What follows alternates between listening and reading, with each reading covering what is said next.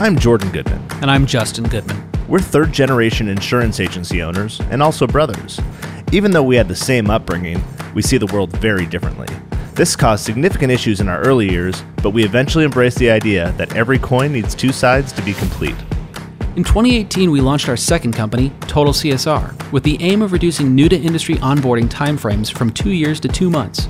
Since then, we've traveled the country speaking to thousands of agency owners and their teams, and we've come to realize two things.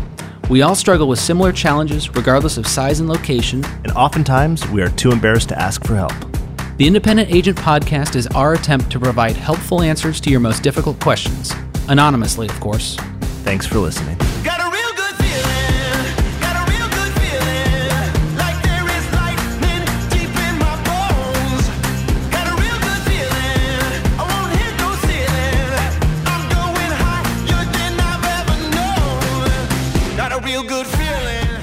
All right, welcome to podcast number one. Pretty excited about this. Justin and I have been planning this for a bit, and we're going to jump in pretty quickly. A couple of things today. We're going to talk on a couple of topics. The first being uh, what to deal with a producer who's a problem, and the second about kind of a difficult renewal and how to attack that situation there. So, kind of want we jump right in, Just? Uh, do you want to have me just go ahead and I'll read the first question and you start giving me your thoughts. Sure thing. Perfect. Okay, so the first question comes in and says I have a small commercial lines agency with four producers and five account managers. My top producer is also my biggest problem within the agency. While he brings in a lot of quality business, his demanding behavior and lack of attention to detail has been a nightmare for our account managers. Over the past two years, I've had to replace three account managers who all pointed to him as a reason for their departure. He isn't doing anything crude, he doesn't yell, but he's unrelenting in his efforts to get a, his own way in his own time frame, and it's killing office morale. How do I motivate him to change before the next account manager quits? I don't want to lose him as my top producer, but I can't afford to keep replacing staff. Yeah, well, he's killing a lot more than just office morale. One of the first things I look at is what type of agency do you want to be overall? In my past life at a previous agency, we had a high performing producer who did well, wrote 150,000 new business commission every year, performed year after year, but again was the cause of turnover within the agency. And as an agency, you have to look and say, do we have second class citizens? Do we have a standard for how we're going to treat the account managers versus how the producers are? And if the account managers treated a client the way a producer treated an account manager, would that person still be an employee of our company? So I also look at it from a couple other lenses. So let me zoom out even further. One, the first lens I look at is if you're looking purely from a math formula, how much of a impact is he making? You clearly said he writes a lot of new business, and so he's revenue positive there. But each time you have turnover, you're going to have a ten to twenty thousand dollar cost associated with addressing that turnover in recruitment fees, training fees, and uh, overall lack of productivity. On top of that, you're going to have a situation where there is a significant load put on the other account managers to cover for the person who has just left. And so it's not a simple as I go and find someone tomorrow. You're going to go and have to have a, a hunt for that person. may take two months, three months, during which time the 80, 100 accounts that the account manager was handling for this producer get split up amongst the others several things are going to happen. One, it's going to negatively impact the servicing on these other accounts. In addition to that, you're going to upset your other producers who've done nothing wrong, who have been performing, albeit not to the high level as the other producer, but that will ultimately create resentment within the organization. So I see a couple problems there as well. The other big one that sticks out to me is that you probably haven't had the discussion with the producer sometimes producers that are high performing and demanding are successful for a reason. They don't take no for an answer. And you clearly have to establish the rules of the game for that producer within the structure of your agency. And so, my first encouragement to you would be to have a discussion with the producer about how their actions are impacting the agency. If you've already had that discussion and change has not happened, then you have to evaluate it uh, as to, again, what type of agency you want to be and ultimately where you want to be as an agency owner in the eyes of your employees and in relation to the agency world as a whole. The other component that I'd also say that needs to be addressed is the fact that the account managers do to a certain extent need to communicate when the producer is not fulfilling his obligations or her obligations. I've often seen it where account managers will go to management and say, the producer's demanding I do this, the producer's demanding I do that.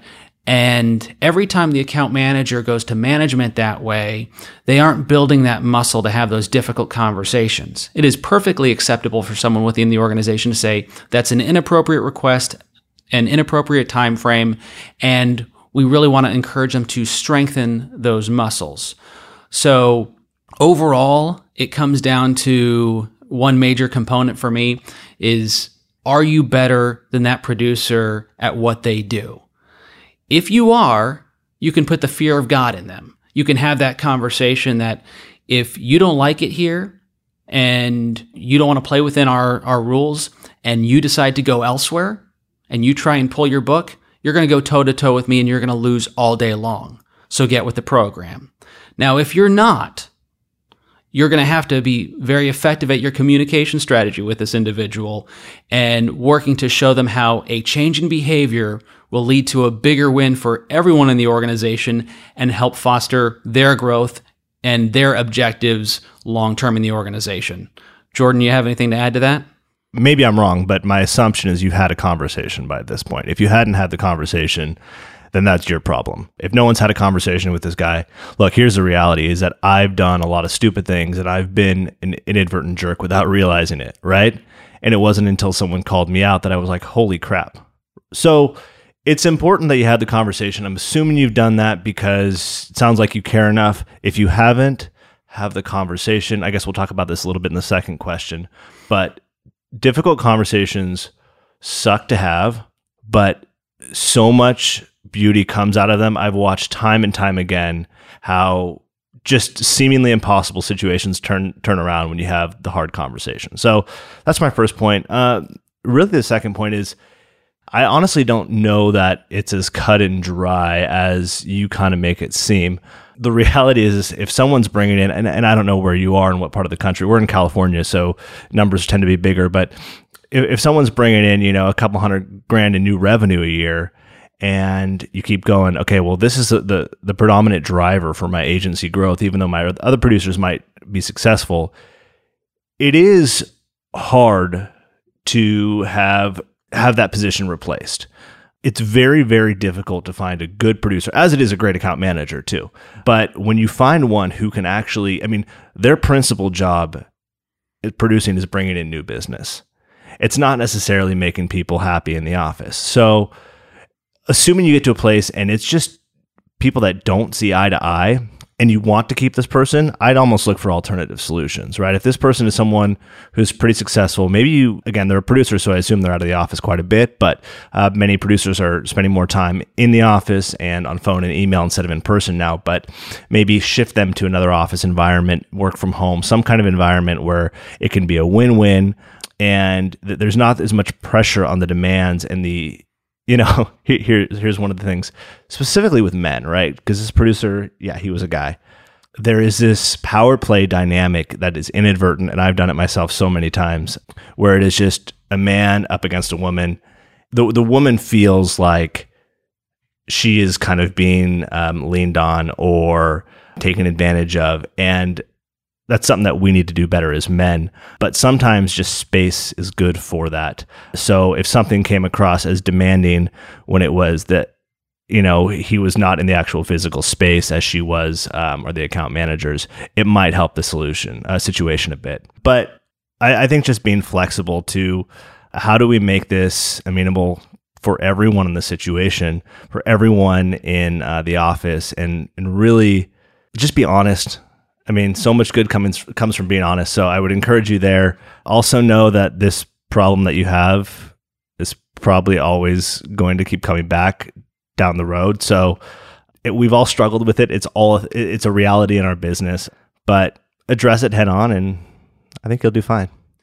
And I hate to actually bring this to the Enneagram, but you have a, another little curveball, and I'm going to defer to you in a second, Jordan, but I want to say my piece. Okay. The other curveball in this is each account manager may be a different personality type and, and probably is, even though they're all probably service minded. And so the problems that one account manager might have with him could be different from the other. You may need to take a look at identifying the personality types within your own organization and then working as a team to figure out how you're all best going to be communicated, how that individual account manager likes being communicated with. Because you could instruct that producer on, hey, I need you to communicate this way, softer, with a more gentle touch. But in reality, that account manager was so frustrated because it was he was not analytic driven, he was not data driven, and she wanted everything organized in a timely fashion, and that was the reason for the madness. And the previous account manager before that that left him was somebody who wanted the different temperament. So I, I think that's worth exploring as well. Jordan, thoughts? Well, I'm always for exploring the Enneagram. I mean, there's a lot of different personality tests out there. This is more where you come from and your motivation. But the idea that we all approach situations differently based on our instincts and our upbringing and all of that, that all needs to be brought in.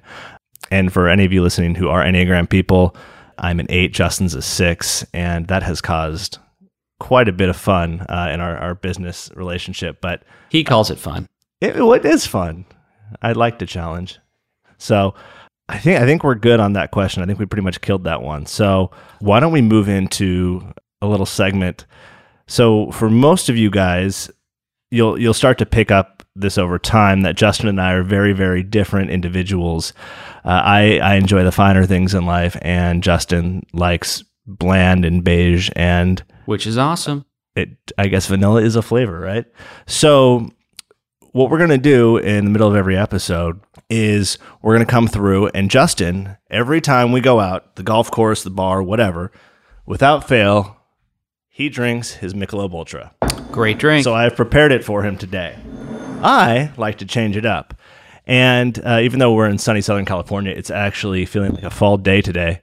So I was going to come out and get him to try to drink a, a different beer, but I thought, a little bit cooler. Let's bring out some whiskey. So I'm bringing out my absolute favorite scotch, Lagavulin 16. And I don't think he'll like it, but the premise of this is eventually I will get him to drink the drink that I hand him instead of that ultra. So let's see how this works. All right. Is it normally served warm? Yeah, well, you can you can have it on the on the rocks, but I prefer Scotch neat, like real man. So Lagavulin, Justin, super peaty from the Islay region, delicious. I don't even know what peaty means. okay, we can go into that later. But for your perspective, peat would be like smokiness. It's, it's complicated, but you can look on YouTube. They they take the soil, they dry it out, they light it on fire, run the smoke up through the whiskey, adds just remarkable flavor. So anything from the Islay region in Scotland is typically a lot peatier, uh, and that's where all the best Scotch comes from, in my opinion. So I poured you a stiff one. It looks like yeah. we're in a trade, but let's see if you prefer that over your Ultra. Before we get there, the carbs I have 2.6 carbs here. What would be the equivalent here? It's alcohol. You don't worry about that. You enjoy it. Well, some of us matter. are on a ketogenic diet right now. Oh man, I goodness. No. so many thoughts, so many words. All right, here we go. All right. Warm, brown looking drink.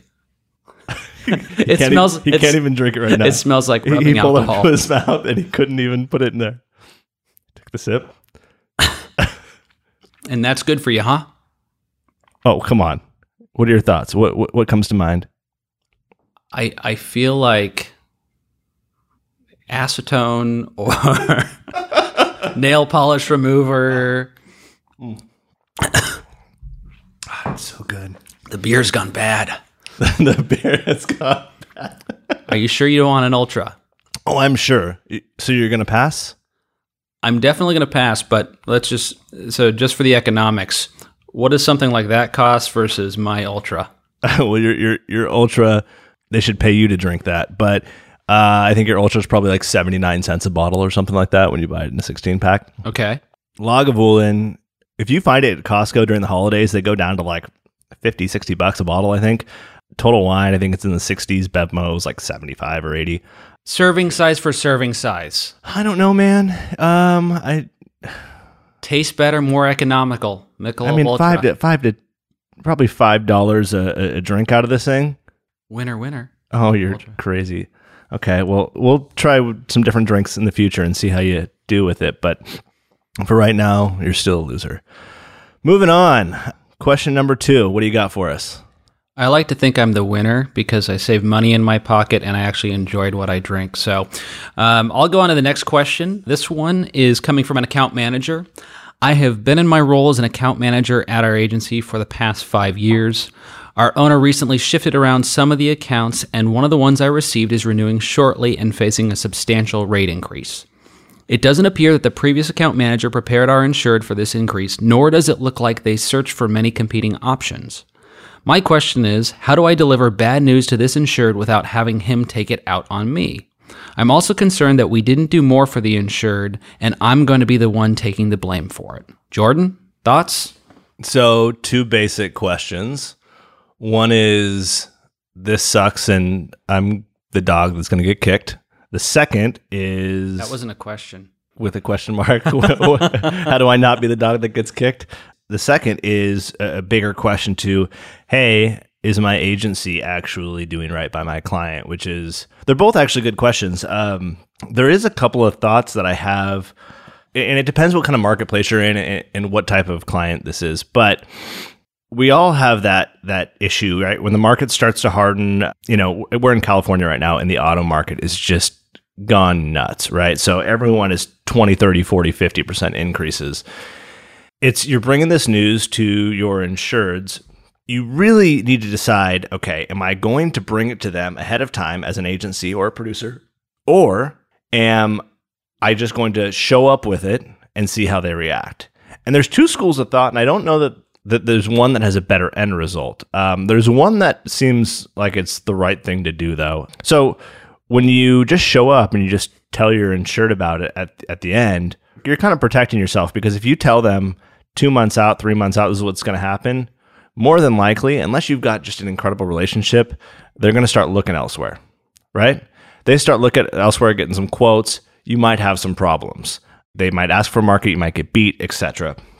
The second part is you don't tell them and you show up and now they're pissed at you because they could have said, "Hey, I was bidding jobs for we we insure contractors, so I was bidding a job. It would have been really nice to know that that my auto rates were going up by thirty percent, so I could include that in my bid. If you would have told me, then I wouldn't be losing money on these jobs. So there's there's a couple of different components to that, but your agency, I don't know how you guys do it, so you that's really a management question. But the part about bringing the the bad news to the insured it sounds like that's kind of where you're at. Uh, it sounds like the producer's not going uh, out to do that, uh, which is some another option. Actually, you can have the producer deliver that news, and that might be what you need to do, unless it's a house account.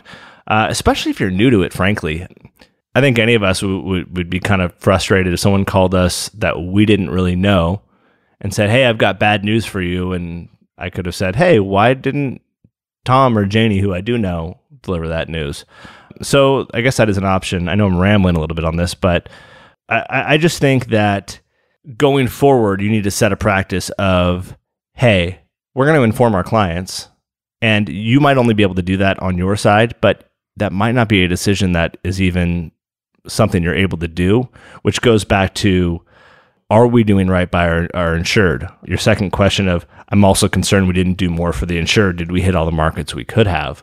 It's a real it's a real good question and it's an honest one and hopefully you guys are having you know weekly meetings and talking about these things. You might just have to take it on the chin on this one and if it gets hostile then you bring someone else in.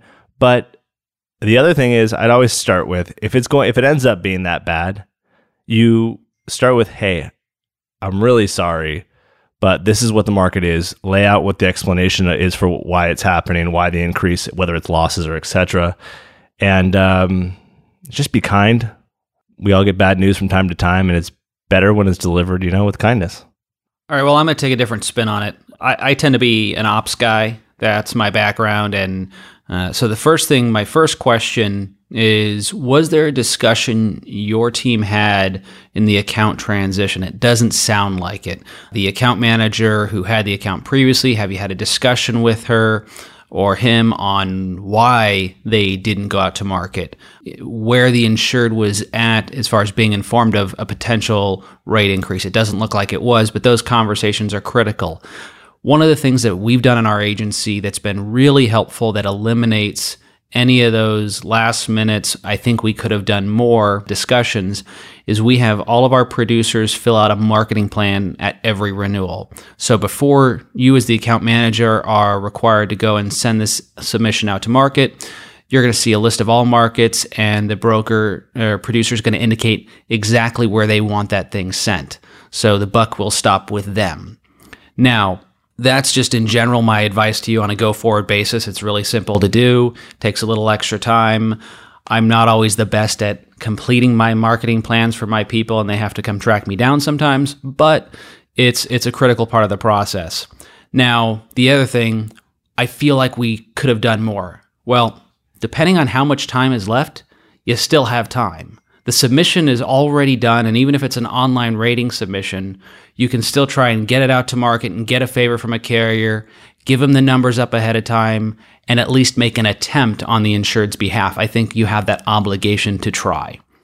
As far as the responsibility to communicate with the insured, I tend to advocate for the fact that I would want to know as a business owner with as much advanced notice as possible, regardless of the impact on my broker if that would cause me to shop.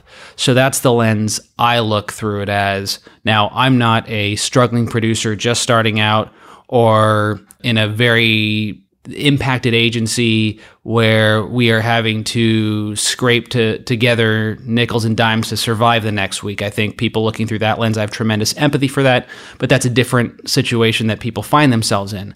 I do think you avoid those situations by being the type of agency who says, hey, we've got a big increase coming. We want you to have as much advance notice as possible.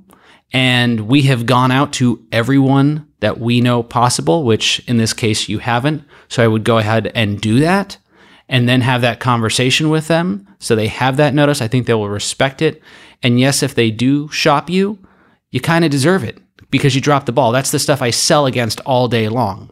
Now, as far as the conversation with the insured, even if you're brand new and let's assume the producer's not involved and it's a house account, I'm always an advocate, and I think Jordan has actually been the one who's pushed me more towards this over the years. If you know me, you know I do not like the confrontation. That is not my favorite thing in the world. But people appreciate the sincere apology and the direct approach much more than excuses, much more than passing the buck. So if I'm you, regardless of whose responsibility it was, it was your organization's fault. And it is very simple and straightforward for you to communicate to the insured. I am sorry, we as an organization could not deliver to you a renewal with a less punitive price at this time. And if for some reason you find that you're blocked at the market or you you get beat, I would own it. Your management, if they are worth anything, is going to respect the fact that you did not pass it off on the owner of the company. You didn't pass it off to another account manager. You said, We as an organization messed up. We are sorry. We will endeavor not to have this happen again. But I can recall a very specific situation I had a few years back where I had an account manager actually blame our certificate processing system for the delay in getting a cert issued. And I overheard the conversation and immediately went over. Now, the truth was, she just didn't take the time to get that cert out. She had other things on her plate and didn't get it done, even though it was a rush item. And I think it makes us as an organization look worse when we blame technology or otherwise. I think we own it, we move on from there, and sometimes we are going to take a loss. But I would rather take a loss owning the mistake, owning the failure, and being an organization that says, even when we have bad news, and especially when we have bad news, we're going to deliver it with as much knowledge to you up front so that you as an organization can plan for said increase. And if your agency is doing the right thing, like in California, where we know everyone is taking increased rates over and over again on the commercial auto side, I know it impacts the rest of the country right now, but that is going to continue. There is no end in sight. So this is a every year conversation that you should be having throughout the course of the year. Even if they're performing well, you're going to let them know that this is an adverse marketplace. So those are my thoughts on that. I feel bad you're in this position, and yet at the same time, I'd look at it as a challenge because if you can accept fault for the things that you didn't directly cause and have that type of conversation, I think it's going to grow your skills as far as conflict resolution and also within the organization i think it's going to help you out uh, especially with ownership knowing that you didn't go and make excuses you didn't throw your teammate under the bus and you really took responsibility for where the organization fell short regardless the client is going to respond how they are and you're just going to have to adjust to that and deal with the consequences of not getting it out to the markets you said you would endeavor to when you wrote the account the first time Jordan, thoughts? Anything to add to that? Yeah, I mean, this is this is just a an aside, but if you're an agency owner and you're listening to this, when you guys do make mistakes, own them and write checks. If it's an E and O, then it's an E and O. But there have been times where we've just screwed up. We've done things and we've missed a market and we basically cost the insured a couple grand. We wrote a check in good faith and it goes so far. They don't accept it a lot of times. Sometimes they do, but just being like, look, this is our bad. We screwed up. We're going to make it right to the best of our ability. And at least at the end of the day, you know, you have your integrity with that. So I think that's really important, even though it's just brutal to do sometimes. So I think that's all I got. Awesome. Well, the only thing I do want to add is uh, since I'm enjoying my Ultra, if you do want to take the challenge and get get me to try something else, and you see me at any one of the events, uh, whether it be uh, agency management conference or association events, you are more than willing to uh, offer me a substitute drink, and I will be forced to try it and and probably enjoy the whole thing. But if you really want to get on my good side, just order me an ultra, and I'd be uh, happy to enjoy it. Don't bring me an ultra, please. Please don't bring me an ultra. I'll buy you a drink. How about that? You come over to me, I'll buy you a drink. I think we'll, we'll close it out there. Thank you all for listening. I know this is uh, it's probably a little rough the first go around, but we are giving it our all, and hopefully we can bring you um, some quality answers to some of your questions that you guys keep throwing at us. But I think you guys should all have a wonderful day wherever you are, driving, listening, hanging out. Cheers.